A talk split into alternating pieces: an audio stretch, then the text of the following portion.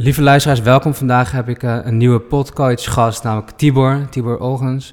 Um, bekende business coach. Dus uh, fijn dat ik hier langs mag komen. Ja, welkom.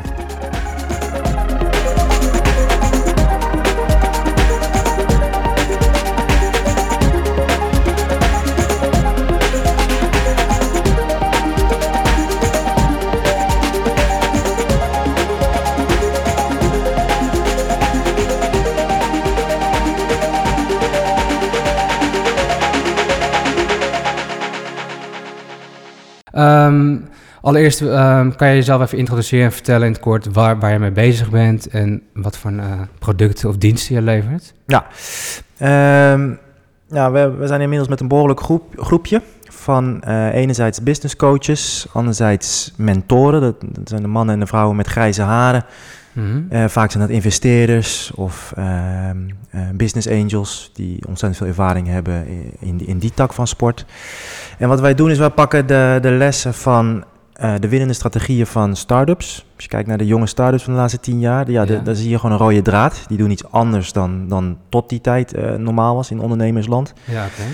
En die combineren we met principes van uh, speciale eenheden. Als je kijkt naar speciale eenheden van defensie of van politie, dan ontdek je daar ook wat rode draden. En um, ja, wat, die, wat die teams doen is toch onder hele extreme omstandigheden uh, duurzaam topprestaties leveren. Ja. En uh, ja, die twee werelden, die, als je die combineert, dan heb je, heb je uh, goud te pakken. En dat is wat we komen brengen voor ondernemers. Ja, tof. En ik las ook dat een van je motto's is afwijken van de massa. Ja, ja. Hoe werkt dat precies? Nou, als je gewoon naar de statistieken kijkt in Nederland, dan gaat het, uh, wat normaal is, is niet goed. Hè? Dus het is normaal, er zijn meer mensen te dik dan dat de mensen uh, gezond zijn. Ja, precies. Het is normaal om een affaire te hebben. Hè? Gewoon de spotjes op 538 uh, voor, een, voor een affaire, die draaien gewoon lekker. Um, ja. Het is normaal om, om schulden te hebben. Um, dus, en maar, maar tegelijkertijd hebben wij een brein wat geprogrammeerd is om uh, ons te vergelijken met wat normaal is. En ons ook aan te passen aan, uh, aan dat wat normaal is. En dat was vroeger, ja. was dat hartstikke levensreddend, was dat hartstikke goed. Alleen in een wereld waarin normaal dus best wel ziek is, uh, is dat een heel erg ja, onhandig mechanisme wat in je, in, je, in je software ingeprogrammeerd zit. Het soort je, je default mode, je standaard. Uh, ja, die wil, zich aan, die wil zich aanpassen aan wat de massa doet. Terwijl ja, ja als je dan in een, in een wereld leeft waarin de massa niet zo best bezig is, dan is dat gewoon hartstikke onhandig. Dus blijven wij continu herhalen van uh, ja, ja. Uh, blijf afwijken van de massa. En niet om het afwijken hoor. Um, maar de massa volgen, dan, ja, dan weet je waar je eindigt en dat is niet best. Dus het is ook een beetje om los te breken en je potentieel meer te kunnen benutten. En dan je, toch wel je hoofd boven het maaiveld uitsteken. Ja, zeker weten. Als je tenminste, het hangt natuurlijk vanaf wat je wil in het leven. Maar uh, uh, ja, als je, als je bepaalde dingen wil van het leven, en, uh, dan, dan, zal, dan zal je je hoofd boven het maaiveld moeten uitsteken. Ja, ja, zal je zeker precies. moeten afwijken. En nog even bij het begin te beginnen, want ik, ik ken jou veel via social media. Ja. Um, en op een gegeven moment dacht ik van ja, jou wil ik echt een keer hebben. Dat was op het moment toen je zei uh, verstevigen wat al goed is. Juist. Uh, toen, dat heb je ooit een keer in een mooie post gezet. Uh, bijvoorbeeld, nou, je hebt een relatie je, met die vriendin heet Lisa. Dat ja, mijn vrouw zelfs. Je vrouw zelfs, ja. natuurlijk. Ja. Recent getrouwd? nee, is alweer bijna twee jaar geleden. Ja. Oh, precies. Ja, ah, lachen. Um, je schreef daar zoiets van, nou, wat al goed is, ga ik juist verstevigen en juist daarin investeren. Ja. Um, toen dacht ik ja, dat vind ik wel inspirerend, dat je in, inderdaad wat je goed doet of al nog sterker kan maken, naar je kracht van kan maken. Ja. Um, kan jij voor de luisteraars uitleggen wat je daar precies mee bedoelde? Ja, tuurlijk. Nou, dat is weer dat oude, oude tegeltjeswijsheidje. Je weet pas wat je hebt als je het kwijtraakt. En, en, en, ja. en zo staan wij mensen ook weer in het leven. Dus dat wat we hebben, dat waarderen we niet zo. Bijvoorbeeld onze gezondheid, maar ook uh, onze relaties. En dat bedoel ik niet uh, onaardig. Ik bedoel dat echt waarderen is een, is een werkwoord. Hè? Dus daar moet je je aandacht bij hebben, daar moet je energie in stoppen. En als je gewoon naar de realiteit kijkt, dan doen we dat niet. Hè? Dus onze partner komt thuis we kijken op van ons schermpje, we groeten en we kijken weer naar ons schermpje. Ja, ja. Um, ons lichaam, idem dito, weet je wel. Dat komt later wel in die rustige periode. Dan gaan we beter eten, dan gaan we beter slapen enzovoort. Totdat we dat slecht nieuwsgesprek krijgen in het ziekenhuis. Of totdat de partner de scheidingspapieren aanvraagt. En dan gaan we in één keer aan de bak, weet je wel. Dan gaan ja, we op sapkuurtjes of dan gaan we all-inclusive naar Turkije om de relatie weer recht te trekken. Maar dat werkt niet. Je kan... Eh, een van de dingen die ik vaak roep is elke dag een klein beetje. Dat wint echt altijd van af en toe heel veel. Je kan niet een jaar lang je relatie uh, negeren of er geen aandacht aan geven. Mm -hmm. En dat dan proberen in één week all-inclusive op de Malediven om dat recht te trekken. Dat gaat gewoon ja, niet lukken. Precies. Hetzelfde ja. met je lijf. Dus wat je wel ziet is dat er een groep mensen dit wel toepast eh, in de sportschool. Dus als je naar, de, naar een gemiddelde sportschool gaat kijken, Mhm. dan zie je daar een groepje mensen die is hartstikke fit. En die gaat toch vijf keer in de week naar de sportschool. En als Ja. je dan naar ze toe gaat en je zou vragen van, "Ja, maar waarom doe je dat? Want je bent toch al fit? Dan, dan zitten ze je heel raar aan te kijken. ja, maar juist, hè, juist daarom dat ik dat wil houden, blijf ik trainen. Dus dat snappen we. Maar we gaan pas in relatietherapie als de scheiding is aangevraagd. Ja, waarom? Weet je, waarom, waarom Als het al eh, laat is. als het maar. kapot is. Ja. Ja. Als het goed gaat, weet je, ga, eh, plan minstens één keer in de maand een, eh, een sessie met een supergoeie goede therapeut. Als je fit bent, ja, blijf, Mooi. lekker, eh, blijf lekker trainen. Als het goed gaat in je kop, ga, ga leermeesters opzoeken. Ga, ga coaching en training volgen. Juist als het goed gaat. Mooi, dus je moet nooit denken, ik ben al compleet of het is al af, dus nu kan ik achteroverleunen, maar constant in je flow blijven door te investeren in die, die momenten waar het goed gaat. Mooi. Ja, Ja, vind ik wel inspirerend. Ehm, je bent ook heel erg actief op social media. Eh, je produceert ook veel. Dat is ook een van je principes, produceer dagelijks. ja. En ik zag ook dat je zelfs op vakantie eh, leuke filmpjes aan het posten was en zo. ja, die is behoorlijk viraal gegaan, ja. ja. Ja, dat was een beetje om de draak te steken met... eh, hoe ging, wat, welke post bedoel je ook weer? De bullshit, de, de high-end level business coaches eh, ging dat filmpje over. Ja. Ja, ja die, die, eh, die eh, raakte gevoelige snaren bij, ja, dat was leuk. bij veel mensen. Ja. Inderdaad. Dat, eh, we- dat kan je even kort uitleggen voor de luisteraar die dat niet heeft gezien wat dat was? Nou, ja, waar het, waar het om gaat, kijk, internet heeft natuurlijk prachtige dingen gebracht. Maar een van de dingen die het ook heeft gebracht, is dat als jij nu googelt, ehm, en dat maakt niet uit eigenlijk waar je naar googelt, omdat je iets wil verbeteren. Misschien ben je eh, te zwaar, wil je, ben je op zoek naar een, goede, goede, goede coach die je daarbij kan helpen, of wil je je business laten groeien. Ja. De bovenste resultaten zijn vrijwel nooit de echte vakmannen en vrouwen die je vindt. Dat zijn marketers, internetmarketeers, die, Mhm. die je bovenaan in Google gaat vinden. Dat Ja, zie je eigenlijk in elke industrie. Ehm, maar ook dus in de business coachingsindustrie, mijn, eh, mijn industrie. Hmm. En ehm, wat je dus de afgelopen vijf jaar hebt gezien, is dat er een klein groepje internetmarketeers ja, zich voor heeft gedaan als business coach. Ehm, allemaal dezelfde dingen heeft gedaan, daar heel veel geld mee hebben binnengeharkt. Mhm. Ehm, maar gelukkig zie je nu dat de markt dat door heeft en eh daardoor heen begint te prikken en weer. En volgens mij zie je die hele tendens hoor, dat we vroeger met z'n allen naar de IKEA, vroeger, tien jaar geleden naar de IKEA, we willen zo de beste deal, zo goedkoop ja. mogelijk. En nu zie je het in de koffieindustrie, in de meubelindustrie, je ziet dat mensen weer eh, vakmanschap beginnen op te zoeken.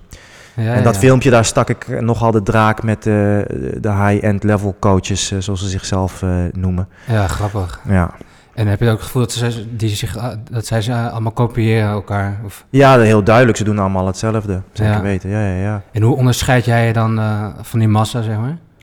Nou, wat wij in ieder geval doen is eh, echt het vakmanschap ontwikkelen. Dus ook onze eigen coaches. Wij gaan continu naar trainingen toe. En dan niet naar een training van hoe, hoe hark ik meer klanten binnen. Nee, maar hoe kunnen we onze klanten beter helpen. Hè? Dus eh, Ja. beter worden in je vak gewoon. Ehm, en ja, voor mij, ik vind het een verschrikkelijk kotswoord. Ook omdat ik een achtergrond heb bij de politie en daar werden we ermee doodgegooid. Maar integriteit, joh. Als je, als je gewoon... Als je dat woord centraal stelt als, eh, als ondernemer, dan denk ik dat je al direct een onderscheidend vermogen hebt. Omdat het helaas best wel zeldzaam is geworden. Gewoon zeggen wat je doet, doen wat je zegt. Er niet vanuit gaan dat mensen dom zijn met, eh, met timers die aflopen. Mhm. Of dat er maar een beperkt aantal plekken is bij een webinar en dat soort, Die dat ja, truc- en trucjes, trucs. ja. Gewoon menselijke verbinding maken, integer zijn. Oprecht zijn. Ja. En iets moois beloven en vervolgens nog meer leveren. Ja, tof. Ja, Gaaf hoor. Nog even terug naar dat produceren, wat, wat je dan dagelijks doet. Dat Ja. je zegt dat je dagelijks produceert en dagelijks stu- studeert. Ehm, maar hoe, ik, ik, ik, ik heb dat principe voor mezelf een beetje toegepast. Maar Ja. ik merk dat mijn hoofd dan op een gegeven moment best wel vaak vol zit. Omdat ik de hele tijd in zo'n flow ben van... oh, dat is interessant, dat moet ik even verzamelen. Of oh, dat, dat is een interessante lead of, of, of een theorie. Of, of ga ik even een notitie van maken. Dat, dat het brein bij mij Ja, soms ja. continu dan doorgaat. Hoe, eh, hoe creëer jij rust voor jezelf dan daarin? Nou ja, ten eerste heb ik dat gevecht ook. En soms win ik het en soms niet. Weet je wel, dat is, Ja. eh, daarvoor zijn we mensen. En eh, ja, structuur. Dus ehm, je, je hebt altijd vaste kaders geven vrijheid. Volledige vrijheid betekent vaak verlamming, juist. Ehm, dus je hebt enerzijds heb je moet je, moet je vlammen, hè? Moet, je, Ja. moet je produceren, moet je energie creëren. Maar energie is net als een, een, een, een gloeilamp. Als je die niet kadert, dan gaat die energie alle kanten een klein beetje op. Maak je in 360 graden een halve centimeter impact. Precies. Als je een tactische zaklamp bijvoorbeeld pakt, die heeft evenveel watt als die gloeilamp misschien. Maar die wordt gebundeld, die, diezelfde hoeveelheid energie. En dan kan je, zo, ja, kan je zo 100 meter in de verte kan je, kan je schijnen. Dus heel simpel, 1, 3 in de rest eh, protocol, wat ik ook in, eh, in de Hemera Journal gebruik. Schrijf nou elke avond voor de volgende dag op je one thing. Wat is nou één ding waar je aan gaat werken dat echt het verschil gaat maken in je, in je leven? Dat Ja, kan even in je ja. business, kan een boek schrijven zijn of whatever. En dan je drie grote taken. En dan komt het. Je gaat pas aan die drie grote taken beginnen als je eh, je one thing niet af hebt. Want je gaat s'avonds bepalen hoe lang je aan die one thing gaat werken. En mijn advies is, doe max 20 minuutjes, weet je wel. Ja, ja, ja. Oké, dit is mijn one thing, 20 minuten schrijven aan mijn boek. Als ik die af heb, dan mag ik aan mijn grote drie beginnen. Dat zijn deze drie taken. Daar werk ik ook elk 20 minuutjes aan. Dus dan hebben we het over anderhalf uur in totaal ben je nu eh, bezig geweest. Mhm. En dan pas mag ik andere dingen gaan doen. Dus die structuur, en ik zeg nu alles 20 minuutjes, je mag alles 10 minuutjes doen. Je kan alles een uur doen, weet je wel, als je, als je die flow eh, vol kunt houden. Die zorgt ervoor dat je niet te lang blijft hangen in één van de drie fases. Eh, want je moet niet alleen maar studeren veel, je moet ook veel produceren, maar je moet ook reflecteren, bijsturen. ja, ja. En ehm, Die drie eenheid is die drie eenheid zorgen voor competentie. En competentie bepaalt je plek in de wereld eigenlijk. Ja. En die zegt competentie bepaalt je plek in de wereld. Ja. Dus eigenlijk is dat iets wat je aanleert door discipline. Daarmee verover je een bepaalde positie of jouw, jouw eigen, eigen vierkante meter, zeg maar. Ja, ik denk dat je jouw vierkante meter verovert met competentie. Ik geloof daar echt. Ik denk dat je heel ver kan. Dat zie je ook. Je kan heel ver komen met eh, ongezonde groei. Je kan heel ver komen met ellebogenwerk. Ja. ja. Maar, maar duurzaam, eh, eh, duurzaam topprestaties leveren, laat ik het zo zeggen. eh, in, in ondernemersland. Daarvoor moet je competent zijn. Je ziet gewoon dat de meest competenten die winnen. Zo werkt de natuur. Je ziet dat overal in de natuur, zowel in het plantenrijk als in het dierenrijk.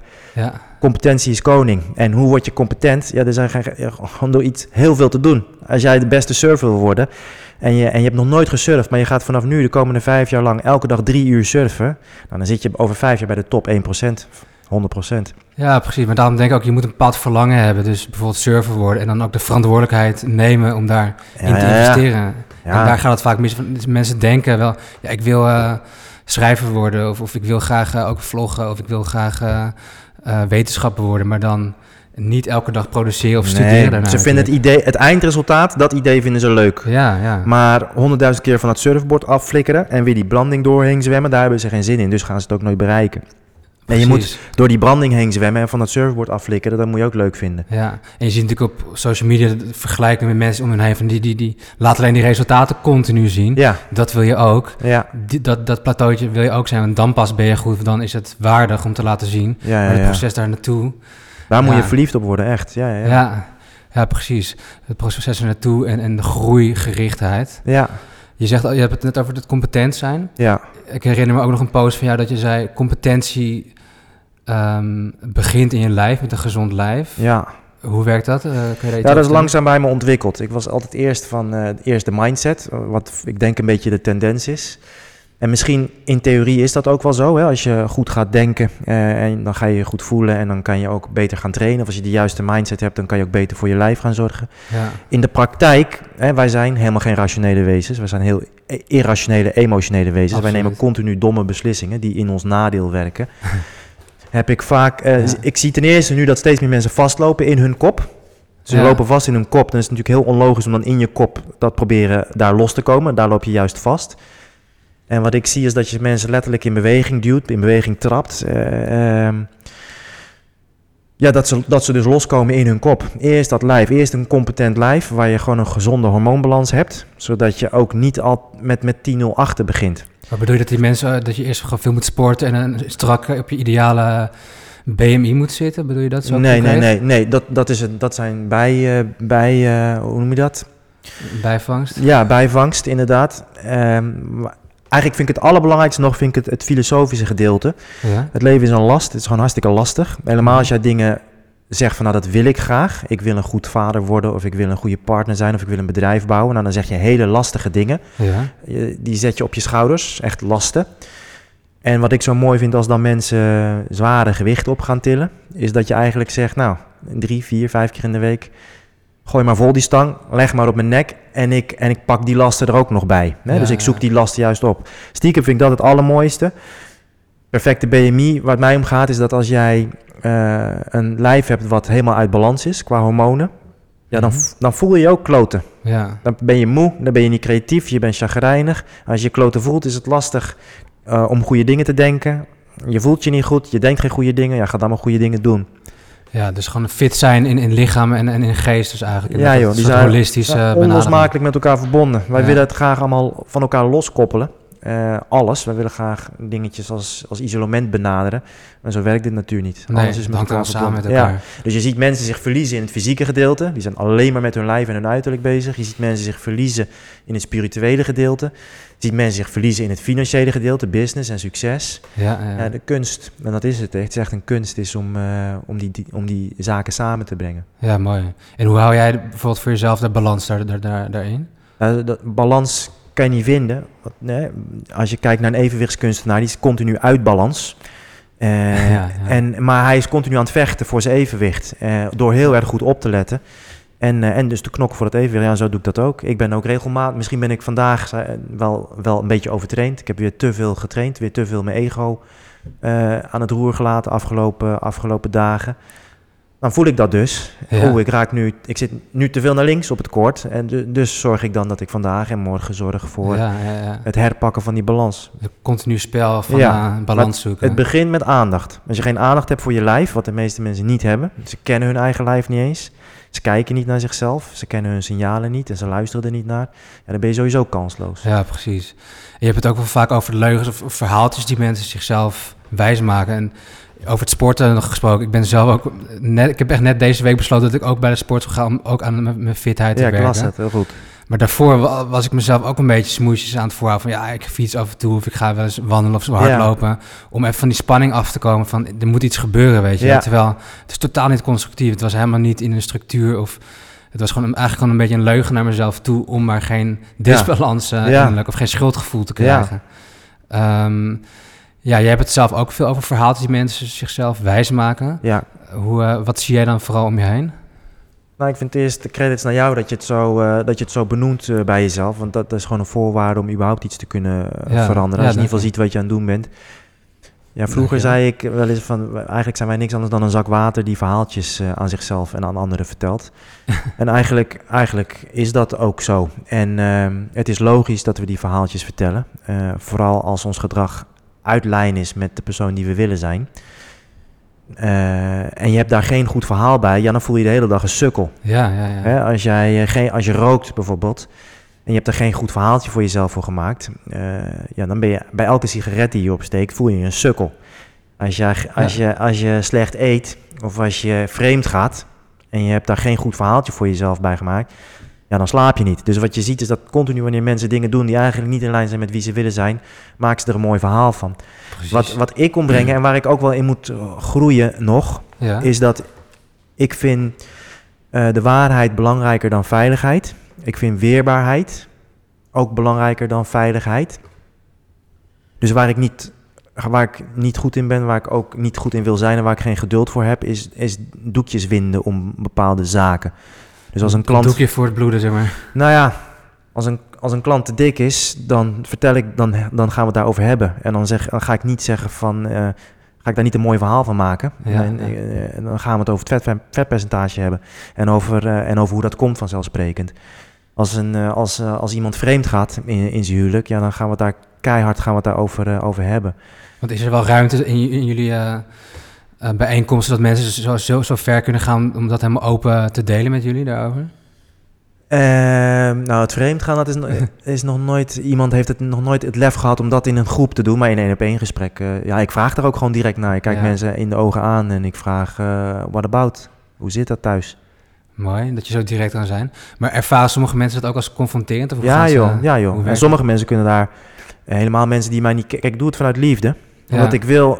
Kijk, je kunt alleen maar wat veranderen aan de realiteit.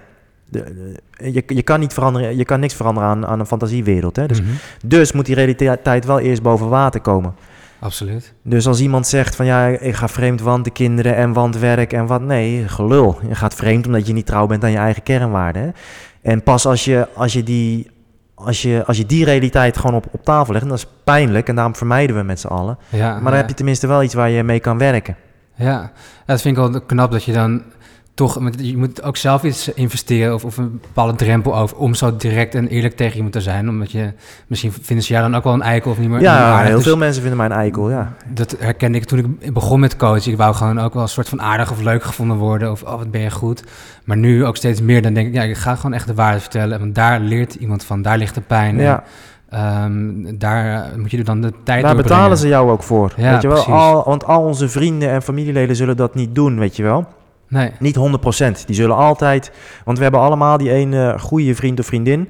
waarvan we weten, ja, dat, die heeft echt een bord voor zijn kop. op, op een bepaald gedeelte van, zijn of haar leven. Maar we zeggen dat niet, want dat is te pijnlijk. ja, weerstand voorkomen. Ja, ja, ja. En dat Ja. is, gewoon, is gewoon ongemakkelijk, is pijnlijk. Dus we doen het niet. Maar ja, eigenlijk. Ik vergelijk dat. Ik zat ooit in de koffiecompagnie hier in Amsterdam. Mhm. En, en die zat ramvol. En toen kwam er een jongen van het toilet en die had eh, een hele slier toiletpapier uit zijn broek nog eh, hangen, terwijl hij terugkwam van het toilet. Dat, Ja, wi- ja. dat wist hij niet. En iedereen in die koffiecompagnie zag het vanzelfsprekend. Ja, hij was heel, hij was heel me, populair, hij was heel druk heen en weer aan het lopen, maar niemand durfde tegen hem te zeggen. Herken maar, ja. Omdat het te pijnlijk was misschien, maar eigenlijk had je gewoon naar hem toe moeten lopen. Ik praat nu tegen mezelf, want ik durfde het ook niet. Eh, arm om hem heen moeten leggen van, hey, kom even naar het toilet. En eh, de waarheid moeten vertellen, zodat hij er wat aan had kunnen doen. Toch een soort plaatsvervangende schaamte zo. Ja, ja, Maar ik ja. herken het ook als je iets tussen je tanden hebt. Dus dat mensen... Hetzelfde dan, verhaal. Dan, dan, dan kijk ik in de spiegel van... Hé, hey, ik had echt zo'n joekel zitten tussen mijn De tanden. hele maar iemand heeft een, een uur niks gezegd. En Ja. dan, neem, dan denk ik van, dat had je toch wel kunnen zeggen. Waarom Ja. Durf je dat niet? Waarom is het ongemakkelijk dat mensen zo sociaal wenselijk moeten zijn altijd zo? Ja, ja, ze willen je geen pijn doen. En dat is een beetje, en daar moeten we misschien niet helemaal down that rabbit hole gaan, maar dat is een beetje de tendens in Nederland dat alles Ja. moet zacht, lief en aardig zijn tegenwoordig. Alles moet veilig zijn. Vermijdend gedrag eigenlijk. Ja, niemand mag meer, Ja. hè, je, mag niks zeggen wat beledigend kan zijn of wat pijnlijk kan zijn voor iemand anders, want alles moet veilig en, eh, en, eh, en prettig zijn. Ja, maar- En ik denk dat we daardoor steeds minder weerbare kinderen en mensen ontwikkelen. Klopt. Ja, zeker dat beledigd zijn. Hè? Dus dat, dat, dat je eigenlijk andere mensen de soort de power geeft om op jouw knoppen te kunnen drukken. Dat als jij iets zegt, oh, dan voel ik me beledigd. Ja, Dan is er toch iets mis met je binnenwereld eigenlijk, omdat jij eh, vanuit een externe bron daar de macht over geeft. Of zo. Ja. Dat is ook wel inderdaad, daar mo- mogen mensen zich best wel wat weerbaarder in maken, inderdaad. exact. Ja, ja. eens. precies. Hey, en nog even een ander onderwerp. Wat ik mooi vind dat jij in je communicatie veel metaforen gebruikt.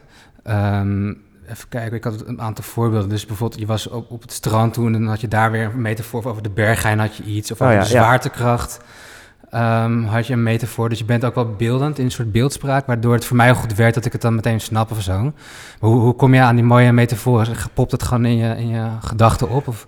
Ja, in principe wel. En dan natuurlijk in de wetenschap dat ik weet dat dat eigenlijk de enige manier is waarop je mensen kunt raken. Ehm, door, door dingen tastbaar te maken, beeldend te maken. Ja. Ja, in, in verhaalvorm. En dan wel echte verhalen. En dan, ja, als je daarnaar gaat zoeken, dan, dan zie je ze continu. Klopt, ja. Ja, dat, dat, dat- het maakt ook voor dat ik het dan sneller onthoud of zo, weet je wel. Omdat het natuurlijk gekoppeld aan, aan iets is. Wij zijn emotionele wezens. En wat ik in ieder geval bij de meeste ondernemers zie, is dat die ervan uitgaan dat, men, dat hun klanten rationele wezens zijn. Dus die, gaan heel die komen met rationele feitjes, die proberen op ratio-niveau eh, de klant te overtuigen waarom het een goede deal is en wat het ze op rationeel niveau allemaal gaat opleveren. Daarmee eh, maak je, verkoop je niet. Je moet eh, Ja. mensen raken in hun emotie. Precies. En dat kan eigenlijk met elk product of elke dienst. Heb je, je, moet, je moet je klanten goed, eh, goed kennen. Ja, ja, ja. Maar het is het bedrijf dat, dat zijn boodschap echt kan, kan laten landen bij de klant, echt kan raken in de buik. Ja, die, die, dat bedrijf die wint. Moet, je- moet je dan ook zorgen dat, dat de klant zichzelf herkent in ehm, de, de communicatie die je hanteert? Of hoe, eh, Ja, daar, dat zijn, dat, eh, daar zijn heel veel, heel veel details Ja. zijn erin. Je moet je klant ontzettend goed begrijpen. Maar bijvoorbeeld, stel, ja, ja. want emoties, dan moet je ook weer eerlijk zijn. Hè? Bijvoorbeeld voor mij, en dit is mijn persoonlijke visie, eh, maar als iemand bijvoorbeeld de volledige collectie Louis Vuitton tasjes heeft en Mhm. iemand zegt, ja, ik koop die, dus dan ben je voor eh ugh, tienduizenden euro's eh, verder. Ja, Ik koop die, want ik vind ze nou eenmaal mooi. Dat is gelul, weet je wel. Als je eerlijk bent, dan zeg je, ik koop die. Want als ik met die tasjes loop, eh, voel ik me beter over mezelf. Dat is de waarheid. Dat is Ja. de enige reden waarom je zoveel geld uitgeeft aan bijvoorbeeld dure kleding. Ja. En ehm, wat, wou ik, wat wou ik zeggen?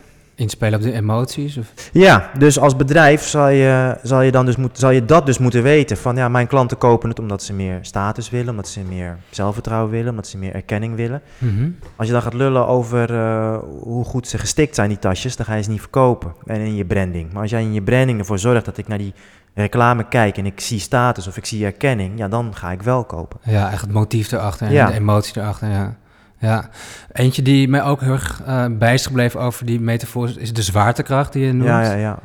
Ehm, die vond ik ook wel even interessant om uit te diepen, want ehm, die herkennen we allemaal, de zwaartekracht. Dus, dus wat je bij van je doelen of je verlangens een beetje kan weerhouden. Mhm. Kan je uitleggen hoe dat werkt? De zwaartekracht die voelen we allemaal. Je kan hem niet zien, je kan hem niet aanraken, maar eh, je voelt hem wel aan je trekken. En het grappige is dat hij het hardst aan je gaat trekken zodra jij in beweging gaat komen. Zodra jij probeert los te komen van dat, hè, je kop boven dat maaiveld uit te steken. Zodra jij los probeert te komen van het, eh, ja, van het niveau waar je nu zit. Ja? Dan gaat die zwaartekracht aan je trekken. En die, die trekt vooral aan je in de vorm van afleiding. Eén, dus die, ga- die gaat je afleiden. Mhm. Dat kunnen mensen zijn, dat kunnen je, dat kunnen je sociale media zijn. En eh, geruststelling. Dat vind ik ook een heel interessant the- thema.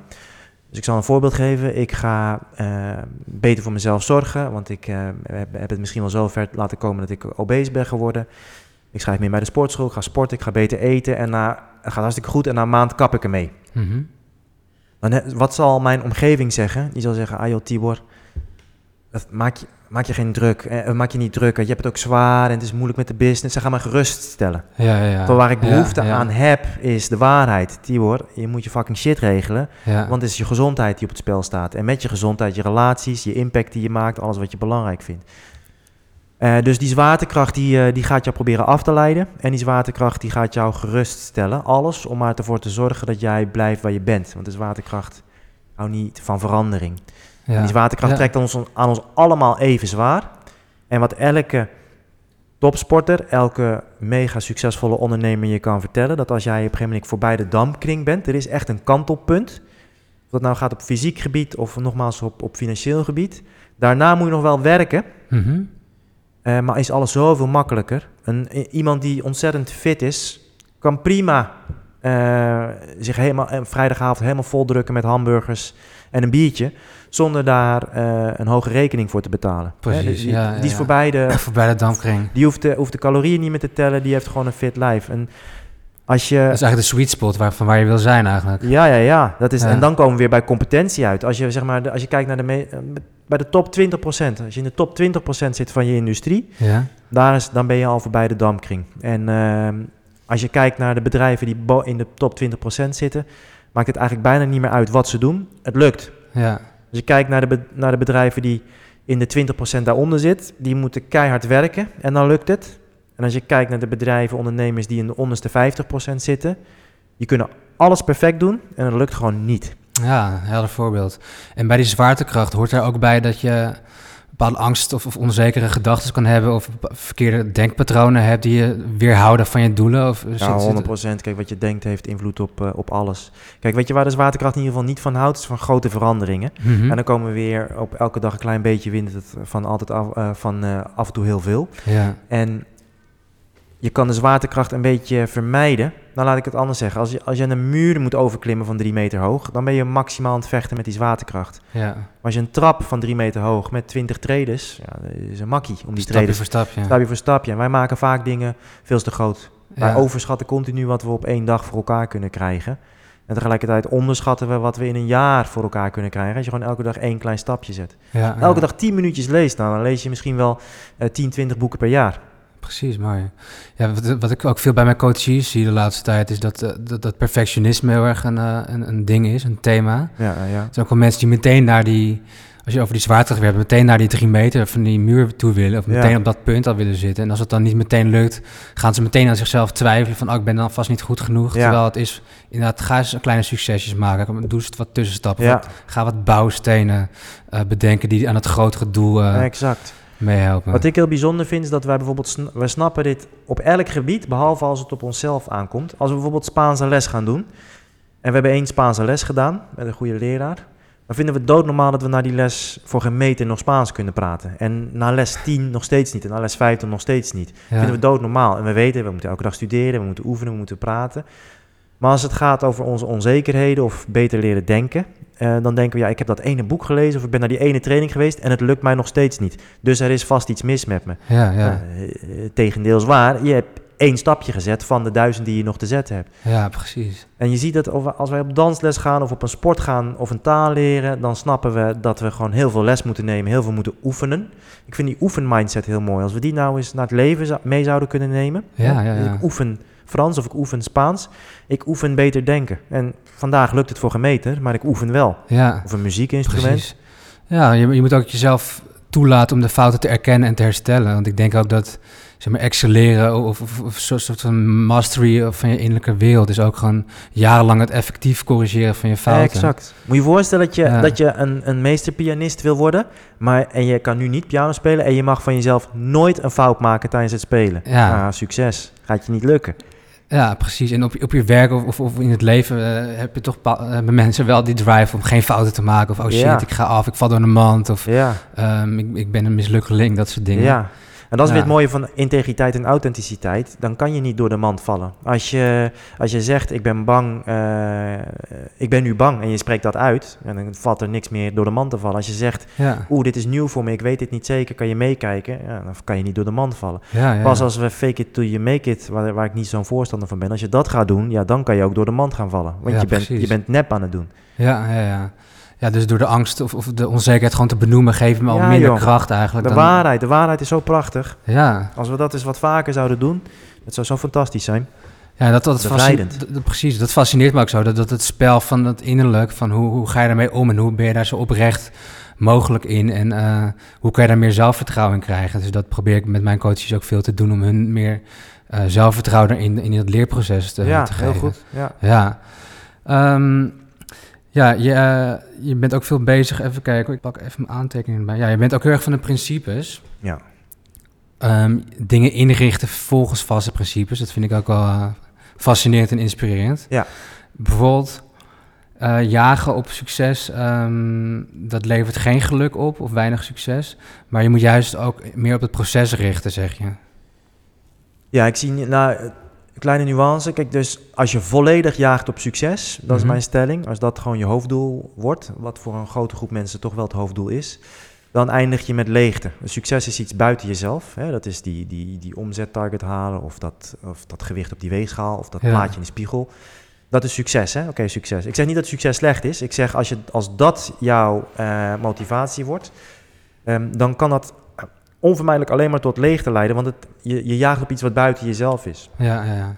De natuur eist groei. Je ziet gewoon in de natuur alles dat gezond groeit, nou, dat, dat bloeit, dat Ja. floreert. En als iets niet groeit, dan is het bezig met sterven. Ja? En ik denk dat er een verschuiving plaats zou moeten vinden van een focus op succes naar een focus op groei. En ten tweede denk ik dat er een verschuiving plaats zou moeten vinden van een focus op geluk naar een focus naar zingeving. Als Ja. je in plaats van Ja. jaagt op succes en geluk, maar je gaat focussen op, en je gaat jagen op groei en zingeving. Dus jagen, je hebt een rotdag gehad, weet je wel. En je zit thuis en je voelt je kloten. Maar je gaat dan in je, in je kop, ga je jagen naar, oké, maar hoe kan ik hierdoor groeien? Waarom heeft dit zin gehad voor mij? En dan ga je het vinden. Als je Ja. er- ergens naar zoekt, dan kan je het tenminste vinden. En als je, een, als je elke dag met zin aan de dag begint en aan het einde van de dag ben je gegroeid, dan geloof me, dan zul je heel veel momenten van succes en geluk gaan ervaren. Maar dat zijn dan weer bijproducten, is weer bijvangst. Ja, mooi gezegd. Ja, ja. ja dat, proces fascineert me ook altijd. Bijvoorbeeld wat ik deelde over het sporten. Ik kan ook wel wachten tot ik een gespierd lijf heb en dan zeggen dat alleen maar delen. Maar Ja. dat juist dat proces naartoe, die strijd in jezelf. Ja, joh. Door dat te delen inspireer je mensen. Dat mensen herkennen iets daarvan en kunnen zelf ook die groei doormaken door geïnspireerd te raken eh, om daar ook eerlijk in te zijn. Ja, Dat vind ik super mooi. Ja, je, ga- je bent gegaan naar de sportschool. Je had een super slechte training. ja, Maar dan kan je s'avonds tegen jezelf zeggen: hé, maar ik ben wel gegaan, weet je wel. Ik had geen zin, ik ben gegaan. Groei, progressie. precies. En dat zin. En ik weet ook waarvoor ik het doe. Dat kan al genoeg zijn af en toe, ja. Ja. En ook dan je, je, je kleine successen wel weer erkennen. Dus je ook je- jezelf belonen dat je het goed hebt gedaan tussendoor. Maar wat heel belangrijk is om te beseffen, is dat een succes scoren brengt per definitie leegte. Dus willen scoren is een, is een last op je schouders eh, nemen. Wat nogmaals allemaal prachtig is. Ja, Maar zodra je scoort, ben je die last dus kwijt. Dus dan, dat brengt leegte. Op zich is dat helemaal geen probleem. Maar nogmaals, als je dus alleen maar bezig bent met scoren, ehm, dan ben je dus een leven aan het creëren wat draait eigenlijk om, om leegte. En dit kan je zien bij mensen die om, heel snel heel erg zijn gaan scoren. Bijvoorbeeld in de Mhm. muziekindustrie of, eh, of topsporters die in, eh, in, een, eh, in een zwart gat vallen. Oh ja. Omdat ja. ze volledig, alles was extern, alles was het succes. Er was geen, er was geen zingeving. Er was geen interne, interne groei. Een beetje de eh, van, van, in de muziek die Ja, te zou- snel sky high ging en daardoor eigenlijk alleen maar depressief werd of ja, leeg. dat, ja, dat zou kunnen. Ja, ja, ja. Ja, mooi. Hey, ehm, ook, je bent ook van de dingen meetbaar maken, hè? Heel erg, ja. Helderheid en me Het heeft meetbaar. ook weer met de waarheid te maken. Ja. Hoe werkt dat? Eh, waarom werkt dat goed voor jou? Ik denk dat het goed werkt voor ons mensen, omdat, eh, nogmaals, die verhaaltjes, kom ik dan weer, eh, weer op terug. Ehm, feitjes hebben scheid aan jouw emoties. Dat is het mooie van, van feitjes. En kom ik ook weer terug op die andere. Je kan alleen maar wat veranderen aan de realiteit, dus breng alsjeblieft de realiteit in kaart. Eh, wat is je financiële situatie? Hoeveel komt er binnen? Hoeveel geef je uit? En aan wat geef je het uit? Ehm, als ik aan je partner vraag, geef eens een cijfer van 1 tot 10 over de relatie. Wat voor cijfer geeft hij of zij dan? Maak het eens gewoon eh, inzichtelijk, maak Ja. het eens meetbaar. Ja, en als we het over drie maanden weer gaan vragen, wat voor cijfer komt er dan uit? En wat heb je ervoor gedaan om dat eh, te realiseren dan? Tuurlijk, ja, ja. En in je bedrijf is het helemaal, is het gewoon bizar dat, dat het nog steeds zo weinig gebeurt. Van maak nou, wat zijn nou je drie kernprocessen voor komende 90 dagen? En ga daar nou eens meedogenloos op focussen en ze elke week meten en bijsturen indien, eh, indien nodig. Ja, ja, ja. Maar meten, meten is weten. Meten is ook invloed. Ja, precies. En dan kan je natuurlijk effectief corrigeren van waar het dan misgaat. Je kan Tuurlijk. reflecteren, wat je natuurlijk eerder al zei. Ja. Je moet focussen op het proces en dan eens in de zoveel tijd moet je de resultaten moet je meten. Dus ik trek altijd een metafoor naar de, eh, naar de schietsport. Beginnende schutters die zijn alleen maar bezig met dat doel waar ze op willen, op, wil- op willen, dat ze willen raken. Dus die hebben totaal geen oog voor dat wapen wat ze vasthouden. houden. hebben totaal geen oog voor hun ademhaling, voor hun, voor hun lichaamshouding. Dus die schieten achter elkaar mis, want die zitten alleen maar naar dat target daar te kijken. Ja, ja. Je naar gevorderde schutters kijkt, die zien, oh, daar moet ik op schieten. Dan laten ze het doel los. Ze zien het wazig. En dan wat wordt dan scherp? Het proces. Hun ademhaling, hun richtmiddelen, hun lichaamshouding. Dat wordt, daar, daar focus op. En die schieten achter elkaar raak. Als je een aantal keer hebt geschoten, dan moet je je wapen laten zakken. Moet je even kijken. Oh, ik ben te veel naar links uitgekomen. ja, ja. Ietsjes meer mijn- eh, mijn vinger om de trekker aanpassen. En eh, weer een aantal keer schieten. Ja. Dus je wil continu focussen op het proces, maar je moet wel eens in de zoveel tijd eh, de resultaten meten. Dus stel je gaat focussen op sales, nou focus op het proces, zodat je elke dag die calls maakt. Maar als jij 100 calls hebt gemaakt en je hebt 0 sales gemaakt, gaat er iets niet goed in die, tijdens die calls. Dus het moet erbij gestuurd worden. Mhm. Ja, mooie metafoor weer. Dus eh, alle parameters inzichtelijk maken, dingen operationaliseren, zodat je meer de controle erover hebt. Ja, ja, ja. Mensen zijn zo vaak bezig met allerlei trucjes. Nou, la- sales is een mooi voorbeeld. Mensen zijn bezig met van alles over het algemeen, behalve verkopen. Dus als ik dan vraag hoeveel verkoopgesprekken heb je gehad afgelopen maand? En het antwoord is minder dan, eh, minder dan 20. Ja, afhangt natuurlijk van je, van je business af. Ja, dan doet de rest er eigenlijk niet toe. Ga eens meer van die gesprekken eh, voeren in plaats van je, je Facebookpagina optimaliseren of, eh, of whatever. Mhm. Ehm, je proces klopt niet. Daar stop je te weinig tijd in. Je maakt Ja. te weinig meters daar. Ja, precies. Oké. Hey, ehm, je, je hebt het even nog over het produceren. hè? Je hebt Ja. best wel een, een, een, strak ehm, proces, zeg je. Ehm, het klinkt ook best wel of je best wel gedisciplineerd bent. Ja, En we hebben het gehad over dat je misschien in je hoofd af en toe dan te ver erin door kan denken. Daar heb ik zelf dus ook wel vaak last van. Maar hoe, hoe voorkom je nou dat je constant wil produceren of eh, effectief wil zijn, dat je dan bijvoorbeeld niet burn-out klachten krijgt of dat, dat mensen dan te hard gaan of zo? ja, dat is die reflectie. Dus ten eerste wat ik over structuur wil zeggen is dat nogmaals vaste kaders brengen juist vijand, eh, of eh, vrijheid. Als Ja. je, als je, en maar dat betekent dus ook bijvoorbeeld voor wat jij nu vraagt voor de productie of voor de studie, dan moet je ook een kader eh, in aanbrengen. Van Mhm. zo lang ga ik lezen of zo lang ga ik produceren of zo lang ga ik YouTube filmpjes nu kijken Ja, om het te laten inspireren. Dus je moet het kaderen. En die, die vaste routines en die disciplines, die brengen vrijheid. Als jij een vaste routine hebt om elke dag 20 minuutjes met je kids te spelen. Of je hebt een vaste routine om elke ochtend, elke avond met je partner met 100% aandacht samen te zijn. Mhm. En vervolgens moet je een keer een week weg. dan, heb, dan, heb, dan is dat geen enkel probleem. Omdat je hebt zo'n sterk fundament heb je opgebouwd. Het is bijna een routine dan eigenlijk geworden. Of gewoonte maak je van alles. Ja, of misschien moet, is dan een ritueel het betere woord. Omdat de routine doe je zonder aandacht. En bij Ja. automatische piloot. En een ritueel doe je met al je aandacht. Ja, maar mooi. omdat je dat vaste ritueel hebt, heb je die vrijheid gecreëerd in je relatie bijvoorbeeld, hè, die ik er dan Ja. nu, eh, nu uitleg. Als je, een, eh, als je je gezondheid, als je dat allemaal in routines en rituelen hebt geborgd, dan heb je vervolgens dus de vrijheid om op vrijdag een keertje te eten waar je, waar je zin in hebt. Ehm, dus veel mensen hebben een beetje een negatieve eh, connotatie met, met discipline of met vaste kaders. Mhm. Maar die gebruiken dat eigenlijk als excuus om dus niet de benodigde kaders aan te brengen in hun leven. En daarom eindigen ze met een leven vol beperkingen juist. Beperkingen in hun lijf, beperkingen op een bankrekening, beperkingen in hun relatie. Ja, ik kan niet mee eh, jongens, want eh, eh, mijn meisje die vindt het niet, niet prettig als ik, als ik wegga. Ja. Geen vrijheid in een relatie. Ja. Dus eigenlijk moet je zo'n omklapmoment hebben. Dat, ik kan me voorstellen dat als je die rituelen moet aanleren in het begin, dat, dat, dat is misschien in het begin even vervelend. Want je moet bepaalde dingen doen en, Ja. eh, en afchecken, zeg maar. Ja, er is een hele boek over geschreven hoe je dat goed doet. Ik vond het wel een goede vraag van Joramon, van wat, wat, hoe voorkom je nou dat je in burn-out terechtkomt? Ja, Voor mij zijn er dus drie elementen.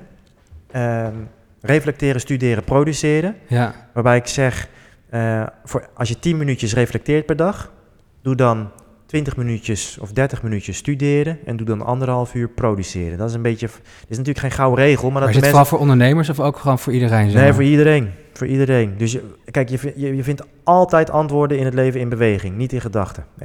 Denken is hartstikke goed, maar je vindt daar geen antwoorden. Die vind je in beweging door dingen te gaan doen. Ja, ja, ja. Door dingen te maken. Daar word, ook al zit je in loondienst, dat maakt niet uit. Daar word je competent. Maar vervolgens moet je wel elke dag ook studeren, je kennis op peil houden. Sommige mensen zeggen, ja, ik heb al tien jaar ervaring. Nee, je doet al tien jaar hetzelfde, overnieuw. Hè? Want je studeert niet meer. ja. En dan komt reflectie. En dat, dat is dus op, op fysiek niveau, op mentaal niveau, op spiritueel niveau. Hé, hoe zit ik erin? Hoe voelt mijn lijf? Hoe, eh, hoe gaat het met mijn relatie? Wat zijn de cijfers? Moet erbij gestuurd worden. En als je dat, daar dus ook een ritueel van maakt, bijvoorbeeld door dat elke avond heel kort te doen, voorkom je dat je richting burn-out gaat. Even bij jezelf inchecken, wat speelt er van binnen. Ja. ja. En ook weer meetbaar, hè? dat is ook nu, je kan gewoon je bloedwaarde eh, elke drie maanden eventjes eh, een bloedvingerpriktestje kan je laten doen. Eh, je ontstekingsschade kan je, kan je meten, je vetpercentage. Maar ook nogmaals, vraag gewoon, vraag, ik vraag elke maand aan Lisa. Geef, geef ons huwelijk eens een, een cijfer van 1 tot 10 afgelopen maand. Maar vraag je dan ook echt inhoudelijk feedback aan, aan collega's of mensen om je heen om, om daaruit te kunnen groeien bijvoorbeeld? Wat bedoel je? Nou, ehm, ik, bijvoorbeeld, ik, als ik even naar mezelf kijk, ik zit echt in een omgeving met heel veel fijne collega's, dus Ah, wij geven elkaar het. veel feedback. Of ik vraag ook af en toe feedback van, wat zie je mij doen? Of, Ja, hij is Ja. sterk van je. De- Deden meer mensen dat maar. Ja, dat is een essentiële. Daarom zeg ik ook niet zelfreflectie, maar zeg ik reflectie. Dus je moet het zelf, een, een gedeelte van die reflectie doe je zelf. ja, Maar er gaat niks op, helemaal als het een professional is die je geld betaalt om eerlijk te zijn, om jou de waarheid te vertellen. En dat hoeft niet elke dag, maar één keer in de maand, al zou fantastisch zijn. Om die te laten reflecteren, terug te kaatsen wat hij of zij ziet als hij naar jouw gedrag kijkt. ja, dat is een beetje spiegelen en zo. Ja. En eh, heb je misschien nog een leuk voorbeeld van, van een coachie of, of een klant die je hebt gehad, om, om, om hoe je die eh, hebt verder kunnen helpen? Eh, ja, eh, zat prachtige voorbeelden. Ja, een van mijn favorieten is, eh, is toch wel eh, Edwin Selei. Misschien ook wel een, een hele interessante gast voor deze podcast. Ja, ik, hij stond wel op mijn lijstje. Ik, heb, ik krijg veel mails van hem. Ik heb zijn hypnose-introductie ook gezien, dat hij het even kort uitlegt Ja. wat dat is. Ja, nee, Edwin die heb ik een jaar lang mogen coachen. En, dat, en, en zo voelt dat ook echt voor mij, dat dat een, Mhm. echt een eer was. Hij is naar onze Spanje-retreat geweest. Nou, wat hij in een jaar tijd op fysiek, mentaal, spiritueel, financieel, relationeel niveau... Hij, heeft zo hard geknokt voor de man, de gezonde, krachtige, integere man die er nu staat... met een fantastisch bedrijf Ja, dat echt eh, ja, duizenden mensen per jaar in Nederland eh, heel erg eh, helpt. Op ontzettend een grote posit- positieve bijdrage levert. Dat zijn mooie getallen ook. Ja, ja, Edwin is echt een, eh, echt een inspiratie.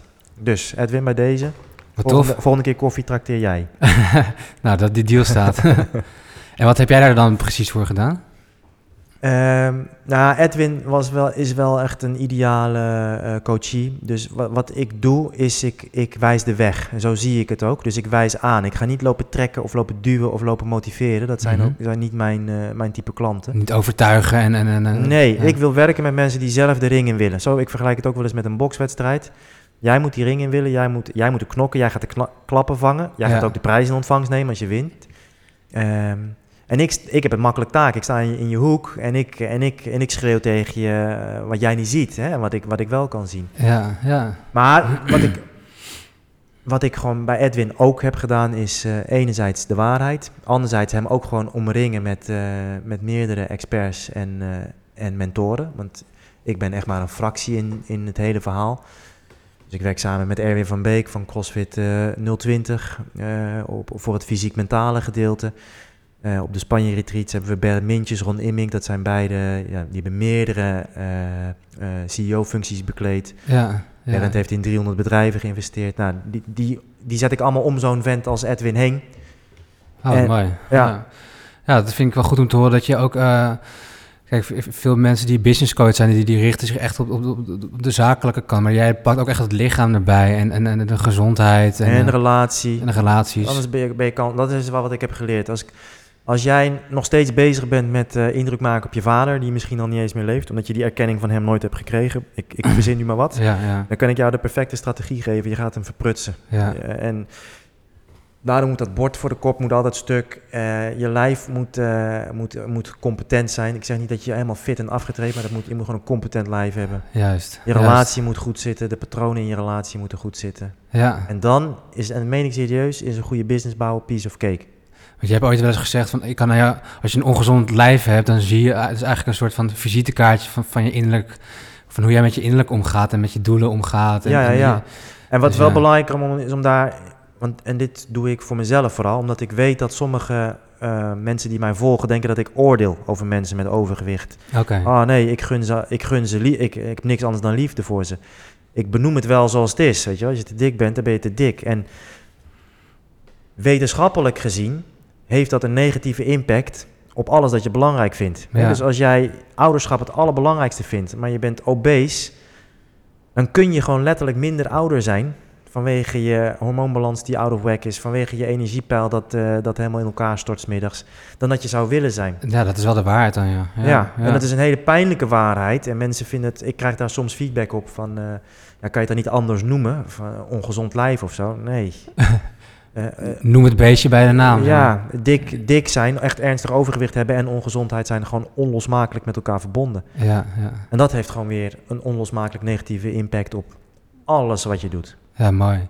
Ja, want veel mensen komen bij mij aan met een, een loopbaanvraag, heel specifiek. Maar eigenlijk merk ik van, als ze vragen wat voor een baan past bij mij, dan vragen ze eigenlijk ook wie ben ik of zo. Juist, dus dus ja. ook, ook daarin komt het hele, eh, de holistische bijna van, eh, op een bord van, eh, ze voelen zich onzeker. Er komt weer een patroon uit de jeugd naar boven, waardoor ze ja. geen beslissingen kunnen nemen, dat Ja. soort dingen. Dus het gaat allemaal zo hand in hand met elkaar. Ja, ja. Het is heel, heel breed eigenlijk. Maar wel, wel fascinerend om daar mensen in te kunnen begeleiden. Ja. ja. En wat vind jij dan de beste manier om toch... Je bent dan best wel direct, je krijgt er dus commentaar op... om toch die mensen dan op een positieve manier in gedragsverandering te krijgen. Ja, dus ten eerste, ik ben er echt lang niet voor iedereen. Dus ik ben er voor de mensen die dat kunnen handelen. eh, Ah, ja. De directe waarheid. En voor anderen ben ik gewoon ook niet de, de, de goede coach. Ehm, en hoe, de aanpak is dan hè, de waarheid eh, benoemen, plan maken, eh, kernprocessen op papier zetten, zichtbaarheid maken en dan omringen met de juiste mensen en middelen om dat plan uit te voeren. Ja, wat, wat bedoel je met kernprocessen? Ehm, nou, je kan eigenlijk maar, je moet, tenminste hoe wij het uitleren is per kwartaal kiezen wij één thema. En dat ene thema, daar kiezen we vervolgens drie kernprocessen. Als je nou maar drie dingen mag doen elke dag, voor Mhm. de rest mag je niks doen. Welke drie dingen zou je dan kiezen, omdat je dan weet, nou, het zou dan, dat zou toch dan zoden aan de dijk zetten. Ja, ja. En die kernprocessen die zetten we op papier, die maken we meetbaar. En daar gaan we dan vervolgens meedogenloos op focussen en elke, elke week meten. ja precies. Oké. En Ja. dat is hoe we het, maar nogmaals, wel met een compleet team. Want ik, heb, ik, ik ben zelf een vervent sporter, maar ik, ben absoluut, ik heb absoluut niet het expertise wat eh Erwin van Beek heeft. Ik weet een boel van voeding, maar ik heb absoluut niet expe- expertise wat eh, Richard de Let, ook een interessante toekomstige gast eh, wellicht van tip. Oersterk eh, heeft. Dus Maar je hebt, je hebt natuurlijk zelf misschien andere verlangens dan, dan dat zij hebben. Want je moet natuurlijk gaan manifesteren waar je echt naar verlangt natuurlijk. Wat bedoel je precies? Nou, je, je vergelijkt, want ik ben niet zo, zo gespierd of zo, zo fit als, als een, noem je een naam. Ja, Want Kijk, als je hem vergelijkt met iemand anders, die, die heeft misschien andere verlangens of andere, op die andere manier. motivatie of ja andere klopt. En een andere, exper- andere expertise. Ja. Dat zou, ik zou mijn klanten tekort doen als eh, ik zou zeggen dat ik alle antwoorden had, want die heb ik absoluut niet. Ja, nee, precies. Ehm, ik was nog even op je LinkedIn aan het kijken. En daar stond iets over dat je ook karaktercoaching doet. Ja. Wat houdt dat precies in?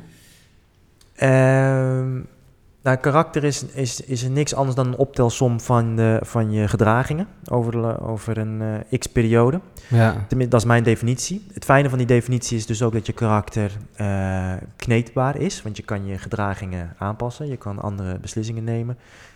Ehm, en ik ben er heilig van overtuigd dat je het juiste karakter moet ontwikkelen om überhaupt succes te kunnen dragen. Ik ben heel veel met draagkracht en lasten en zingeving bezig.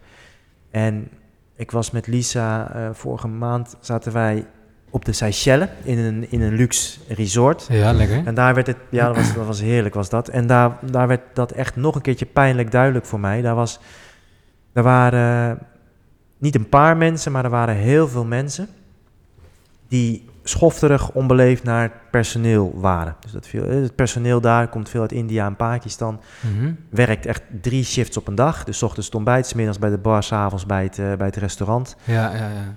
En echt, nou, echt gewoon echt plaatsvervangende schaamte hoe die werden behandeld en bejegend door die andere gasten. En wat je dan ziet is van die, die mensen die hebben dan het geld verdiend om naar zo'n plek toe te kunnen gaan. En die, die denken dan, die kunnen dat niet dragen, dat succes. Hun karakter kan dat niet dragen. Ze worden een eikel.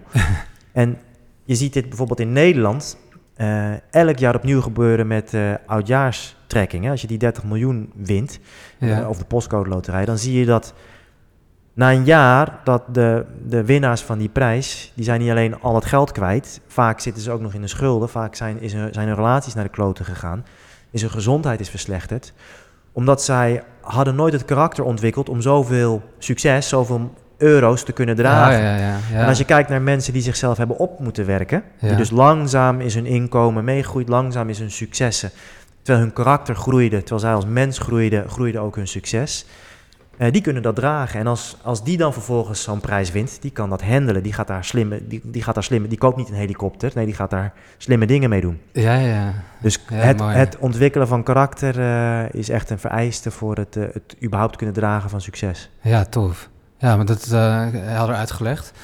Ehm, ik zit even naar de tijd te kijken. Oh, Ik wil nog één belangrijk onderwerp eh, aansnijden. Dat, dat wil ik dan als, als laatste thema inbrengen. Ehm, dat is de toekomst van het bedrijf. Je had vandaag nog een, een post gedaan Ja. over artificial intelligence. En Ja. over hoe de samenleving en dan misschien het bedrijfsleven vooral zich gaat ontwikkelen met eh, automatisering. Ja, Ehm, over vijf jaar zeg je dat de menselijke verbinding dan nog een hele onderscheidende factor is. ja misschien wel de enige, ja. Kan je dat eens toelichten? Nou, ik was vorige maand was ik in Engeland, in Londen, voor een, eh, voor een training, een zakelijke training, samen met, eh, met Mark. Ja. Eh, en daar was een, een, een vent ook aanwezig en die heeft een, een robot gebouwd. Hij is helemaal in de wereldpers nu, met kunstmatige intelligentie erin. Mhm. En er zitten cameraatjes in haar ogen, het is een vrouwelijke robot. En dan kan je dan voor gaan zitten en dan maakt zij een kunstwerk van jou, schets. En de robot is nog niet af, maar er is nu al voor meer dan 2 miljoen pond aan voorverkoop gedaan. Oké. Dus je ziet dat kunstmatige intelligentie, die maakt zelfs al onze kunst. Weet je wel, voor mij was dat even zo'n inzicht van wow, weet je wel, dat kunst waarvan je zegt, nou dat kunnen alleen mensen. Ja, je denkt dat ze maken auto's of computers. Ja, dan precies. kunst, Het creatieve. Nou, een ander mooi onderzoek, eh, of onderzoek, ehm, eh, IBM supercomputer Watson, die Mhm. elk jaar verdubbelt in, eh, in rekenkracht. Ja, bizar is dat. Die leest nu geloof ik 10.000 bladzijden per seconde. Dus laat dat eventjes tot je doordringen hoeveel 10.000. informatie... Dat ja, zijn, eh, hoeveel boeken zijn dat wel niet? Dat, Ja. ja, weet ik veel, 100 boeken. Zo. Heel, ja, zoiets per seconde. Dus, ehm, maar die op het gebied van, eh het is een beperkt onderzoekje, maar in ieder geval bij eh, kankerdiagnose, bij eh, kankerpatiënten, is die al veel accurater in die diagnosestelling dan de beste artsen. Ja, ja. En ik gebruik dat voorbeeld omdat we daar ook zo'n beeld hebben van, ja, maar, maar een, een mens, een arts, die kan toch, hè, daar kan geen computer tegen op bij het, bij het stellen van een diagnose. Zelfs dat doet een, een robot al beter. Dus mijn stelling is, maakt niet uit wat, als je nu zit te luisteren, maakt niet uit wat voor business je hebt. Op dit moment kan kunstmatige intelligentie het al niet een klein beetje beter dan jij, maar exponentieel veel beter. De enige reden waarom, dat, waarom je nog business hebt, is omdat die kunstmatige intelligentie is nu nog te duur.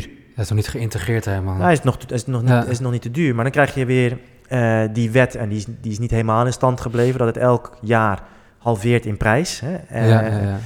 Ehm, maar binnen een paar jaar is het gewoon is het, is het betaalbaar. Ik bedoel, wat wij nu in onze broekzak hebben zitten, dat was 20 jaar geleden, was dat de supercomputer van. eh, ja, dat ga, van miljoenen euro's. Exponentieel groeit dat inderdaad. ja.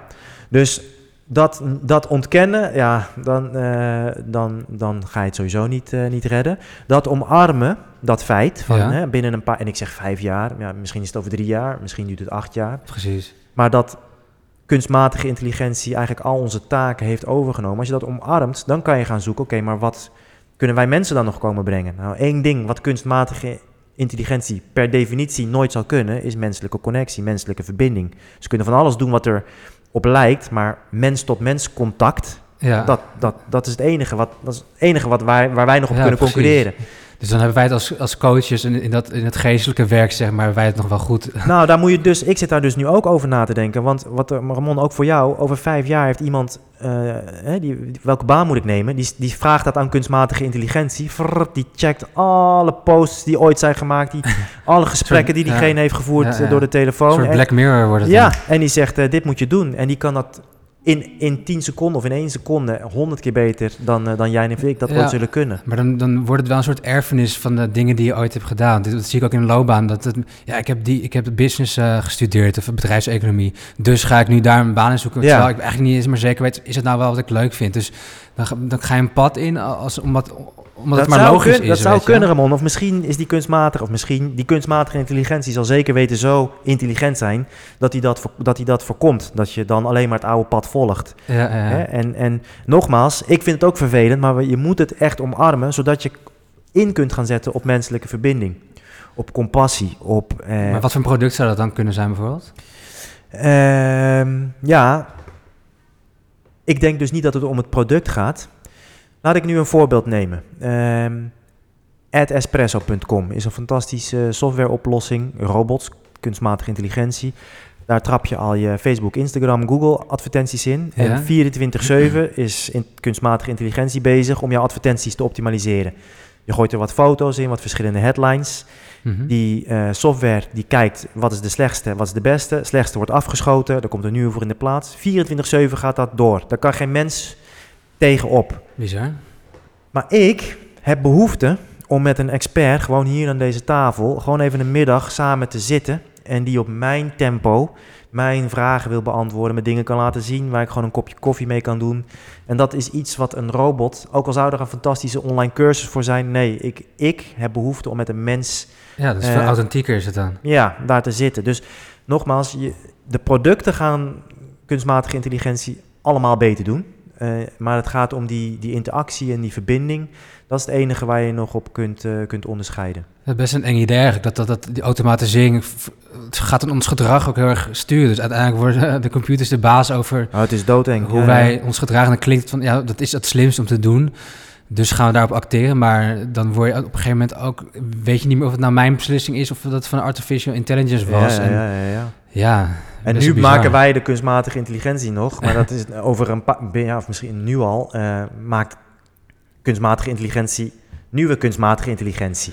Ja, zo, zo konden ze ook een nieuwe taal als eigen geheimcode. Ja, bij Google is dat gebeurd, ja. Toen hebben ze dat heel vlug uit moeten zetten. Ja, bizar idee. Dat Ja. is best wel een eng idee. En eh, jij, jij zit ook in de crypto's, toch? Klopt dat? Ja, klopt. Doe je dat nog steeds? Ja, doe ik nog steeds. Hoe, hoe zie je de toekomst daarvan in?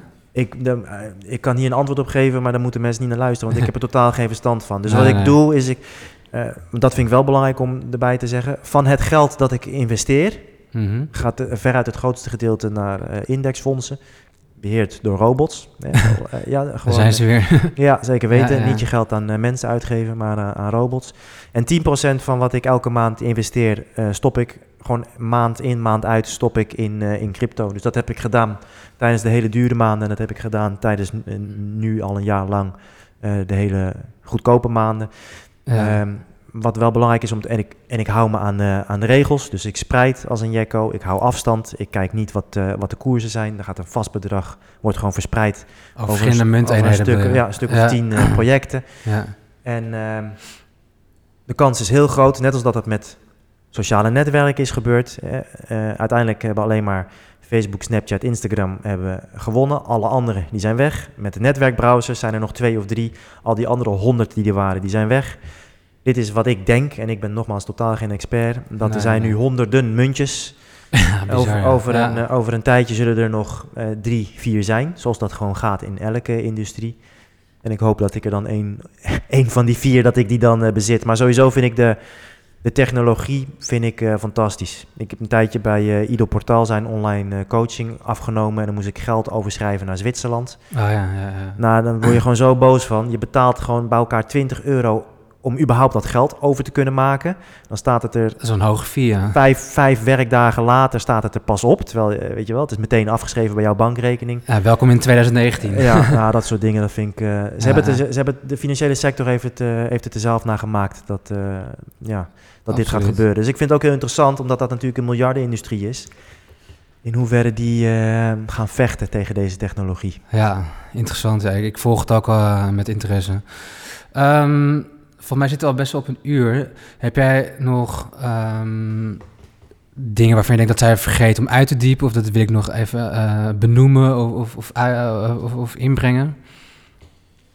Ehm, nou ja, mijn hoofdboodschap voor de luisteraar zou, eh, zou blijven ten eerste eh, relax, ontspan. En dan ten tweede, ga antwoorden creëren in beweging. Dus ga elke dag, begin daar eens mee, vijf minuutjes 's avonds eh, reflecteren. Ga eens één keer in de maand met een, met een coach zitten. En als je daar geen geld of budget voor hebt of vrij wilt maken, dan met, met, met iemand die dat ook kan doen voor jou, Mhm. gratis. Soort buddy eigenlijk eh, Ja. zoeken. Ja. Zorg dat je elke dag 10 tot 20 minuutjes studeert. Meer mag, maar in ieder geval 10 tot 20 minuutjes. En dan komt het allerbelangrijkste, zorg dat je elke dag minstens een uur gaat produceren, gaat creëren in dat wat je gaaf vindt. Maakt niet uit. Wat je, en, en als je het niet zeker weet, eh, ik- wil misschien eh, kok worden. Nou, ga eens gewoon elke dag een uur koken. hè. Ga Ja, eens elke ja. dag 20 minuutjes leren, studeren. Ga elke dag een uur koken. En in, in die beweging ga je ontdekken of je het tof vindt. Wat ik gewoon nu zie gebeuren is mensen kijken, lopen vast in hun kop omdat ze naar buiten kijken, naar anderen. En omdat ze ehm, geen fouten willen maken. Mhm. Ze gaan proberen antwoorden te vinden door naar buiten te kijken en het perfecte antwoord in hun kop te ontdekken. Dat gaat niet gebeuren. Ga gewoon Ja. lekker bewegen. Flikker van het surfboard af Klopt. eh, en, ja. en peddel weer terug eh, door de branding heen en pak de volgende golf. Ja, dat herken ik zeker wel. Bijvoorbeeld iemand wou, is kunsthistoricus en die wil dus in een eh, museum tentoonstellingen maken, maar heeft er nog geen praktijkervaring in. Dus zeg Nee. ik ook, wat moet je dan doen? Ga op LinkedIn, ga el- artikelen schrijven, ga, als het wordt zichtbaar, blijf in beweging. Ja, En op een dag zien mensen jou toch als een expert of als een autoriteit, omdat je het produceert of schrijft of, of Ja, onderzoek exact. doet. En dan kom je verder in beweging. en vergeet ook niet, blijf ook denken aan die kleine stapjes. Dus, dus eh, hang je kunst op in je woonkamer, nodig tien vrienden uit en zeg Ja. dat ze een symbolische 5 euro moeten overmaken naar een goed doel of whatever. Ja, mooi. En een week later doe je het in, of een maand later doe je het in het buurthuis met 20 mensen enzovoort. Gewoon kleine stapjes. Die Ja. zwaartekracht heb je dan geen last van. Ja, move before you're ready. Dus gewoon, gewoon ook doen, ook al ben je. En dan denk je van, nou, misschien is het nog niet helemaal daar, maar Ja, gewoon, gewoon stapjes maken. Exact. Ja. Nog één laatste dingetje trouwens, want wat ik Hmm. nog niet helemaal begreep, of, of wat ik even verhaalde nog voordat we hem afronden. Ja. Je zei in het begin ehm, verstevigen wat al sterk en goed is. ja. Ik had ook nog een notitie dat je ook zei, eh, je had een keer een filmpje gemaakt over pijnpunten met van die trigger points, met die balletjes, in je, met zo'n ja, yoga balletjes. Ja, ja, ja. Dus je zei ook van, breng daar de tijd door waar het juist pijn doet. Dus dat, Juist. dat vond ik nog wel tegenstrijdig. Van, wat, wat- wat- hoe, hoe zit dat precies? Eh, breng tijd door waar het pijn doet. Het leven bestaat in principe eh, ehm, uit een opeenschakeling van beperkingen. Ik ga proberen niet te spiritueel te worden nu, maar ehm, je wordt geboren vol beperkingen. Zonder hulp ben je dood binnen een paar dagen. Ja, En op een gegeven moment leer je, leer je kruipen. Dan doorbreek je dus die beperking van dat je alleen nog maar opgepakt kan worden. En als je kan kruipen, heb je dus een nieuwe vrijheid krijg je erbij. Je kan opeens veel verder komen. Dan kan je gaan staan. Je doorbreekt die beperking. En dan opeens weer, heb je weer een nieuwe eh, wereld aan mogelijkheden erbij. Dan kan je praten. Doorbreek je Ja. die beperking. Bij de meesten houdt dan een beetje, hè, in onze puberteit, houdt het doorbreken, het opzoeken van beperkingen en het doorbreken van beperkingen houdt een beetje op. En Ah, vanaf ja. dat moment is onze wereld zoals die is.